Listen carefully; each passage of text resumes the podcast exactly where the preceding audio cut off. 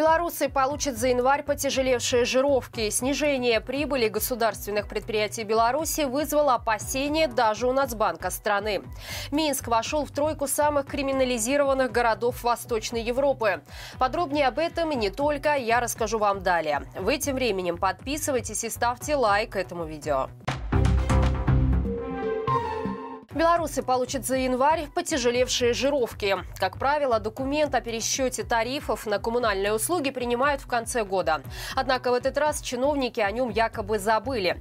Тем не менее, по информации МАРТ, с первого января тарифы должны подняться наполовину базовой величины. По словам представителей ведомства, в феврале граждане наверняка получат платежки за предыдущий месяц, которые будут рассчитаны по-новому. Ранее чиновники заявляли, что в этом году тарифы на коммунальные услуги подорожают дважды – с января и июня.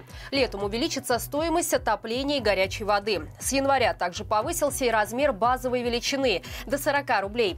То есть в февральских жировках следует ожидать увеличения в пределах двадцати рублей для средней квартиры.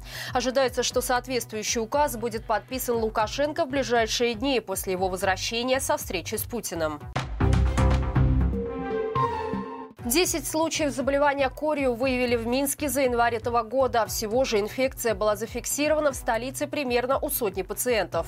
По информации главного врача городского центра гигиены и эпидемиологии Инны Кондрискул, подъем заболеваемости корью в Беларуси начался в конце две тысячи двадцать третьего года на фоне ухода пандемии коронавируса. Эпидемиолог объяснила это тем, что возбудители некоторых инфекционных заболеваний занимают свою прежнюю нишу до ковидного периода, возвращаясь по после завершения пандемии ковид девятнадцать. На днях случаи кори были выявлены и в других регионах страны. Например, в Лидском районе это заболевание заподозрено у пятнадцати человек. Все они госпитализированы в инфекционное отделение районной больницы. Эпидемиологи установили всех контактных лиц, они сейчас находятся под медицинским наблюдением. Отметим, что на начало декабря прошлого года, по официальным данным, в Беларуси было зарегистрировано сто шестьдесят случаев кори. Снижение прибыли государственных предприятий Беларуси вызвало опасения даже у Нацбанка страны. По словам заместителя председателя правления учреждения Дмитрия Калечица, сейчас в государственных организациях наблюдается рост чистого убытка. Снижается рентабельность продаж и продукции в целом. На поддержание предприятий государство выделяет многочисленные кредиты. Представитель Нацбанка считает, что это ведет за собой фискальные риски, что сильно ударит по бюджету страны. Только за период с две тысячи двадцатого по две тысячи двадцать третий годы ежегодно на господдержку предприятий вливали от трёх до четырёх с половиной процентов вэ вэ пэ. Конкретные суммы власти не называют, однако, исходя из прошлогоднего размера вэ вэ пэ, несложно подсчитать, что только за прошлый год на это могло уйти до десяти миллиардов рублей. В Нацбанке также сообщали ранее о девальвационном и инфляционном рисках в экономике Беларуси.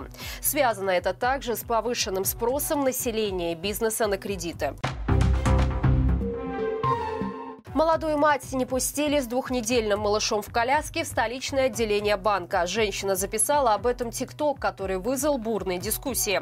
Причем большинство пользователей критиковали поведение матери. Сам инцидент произошел на улице Кропоткина в Приорбанке, куда женщина пришла, чтобы открыть счет на детское пособие. По ее словам, охранник не позволил ей подняться с коляской на второй этаж, несмотря на то, что были люди, которые хотели ей помочь поднять наверх детский транспорт.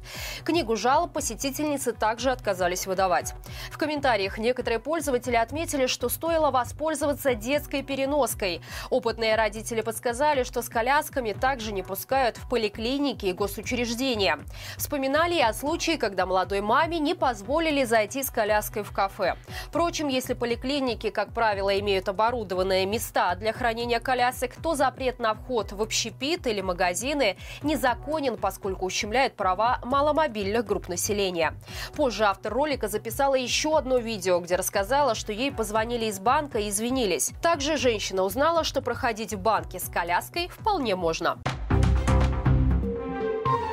Троих музыкантов группы «Nizkiz» перевели в СИЗО на Володарского. По мнению правозащитников, на них возбуждено уголовное дело, но по какой статье – неизвестно. Отметим, что ранее силовики угрожали артистам пятью годами тюрьмы, не уточняя, в чем их обвиняют. Напомним, известных музыкантов задержали пятого января в Могилеве. На следующий день пропагандисты выложили покаянные видео и кадры перевернутых после обысков квартир музыкантов. Впоследствии Александра Ильина, Сергей Кульша и Дмитрий Халявкин получили по пятнадцать суток ареста, якобы за распространение, изготовление и хранение экстремистской информации. Однако на свободу они так и не вышли.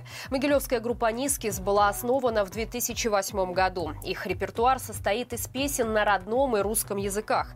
Несмотря на угрозу безопасности, музыканты проживали в Беларуси, но выезжали на концерты в другие страны. Минск вошел в тройку самых криминализированных городов Восточной Европы. Белорусскую столицу обогнали лишь украинские Днепр и Одесса. Всего в рейтинг, который ежегодно составляет аналитический сервис Numbeo, вошли тридцать городов. Среди них нашлись польские Варшава, Гданьск, Познань, Вроцлав и Краков, которые разместились в середине списка. Именно эти направления являются популярными среди белорусов в плане посещаемости и проживания. Нашлись в рейтинге еще три украинских города – Харьков, Киев и Львов. Города стран Балтии в рейтинг не попали. Замыкает тридцатку самых небезопасных городов Восточной Европы чешская Прага и румынский Клуж. Правда, стоит учитывать, что представленный Numbeo рейтинг весьма субъективный, потому что за основу принимаются оценки пользователей платформы. Достаточно сказать, что по итогам прошлого года Минск оценили как самый криминализированный город, поэтому он занял в списке первое место.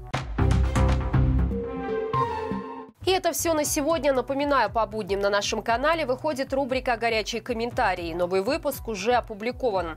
Обсудили с экспертами, какие товары могут исчезнуть в Беларуси в ближайшее время. И какая сфера из-за последних решений Лукашенко пострадает больше всего.